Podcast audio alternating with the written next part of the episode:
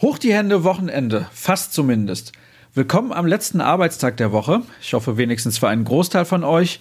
Ich bin Sascha Staat. Schön, dass ihr bei BVB Kompakt mit dabei seid. Und unsere schwarz-gelbe Tageszusammenfassung ist heute ziemlich Norwegen-lastig. So viel mal vorab. Denn wie wir am späten Mittwochabend exklusiv vermeldet haben, war Erling Haaland in Dortmund, nicht alleine, sondern unter anderem mit seinem Berater Mino Raiola, aber es wurden definitiv Gespräche mit dem jungen Norweger geführt, auch wenn sich Michael Zorg dazu gestern auf der PK vor dem Spiel in Mainz natürlich nicht äußern wollte. Logisch.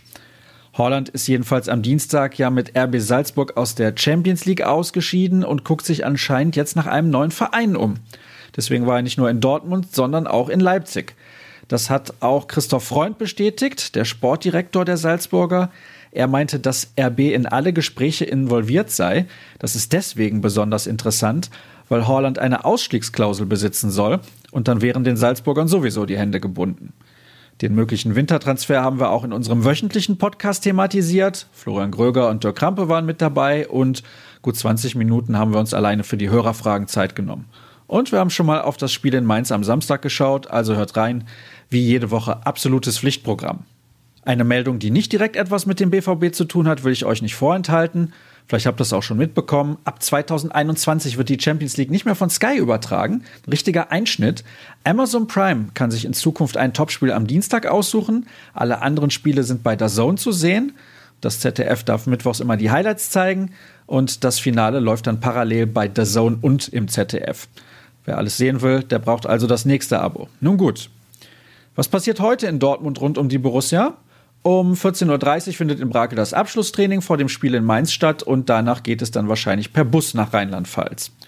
Aus der Redaktion bekommt ihr ein paar Vorberichte zu dem Spiel.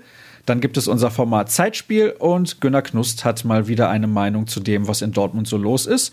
Wie immer dann als Video verfügbar.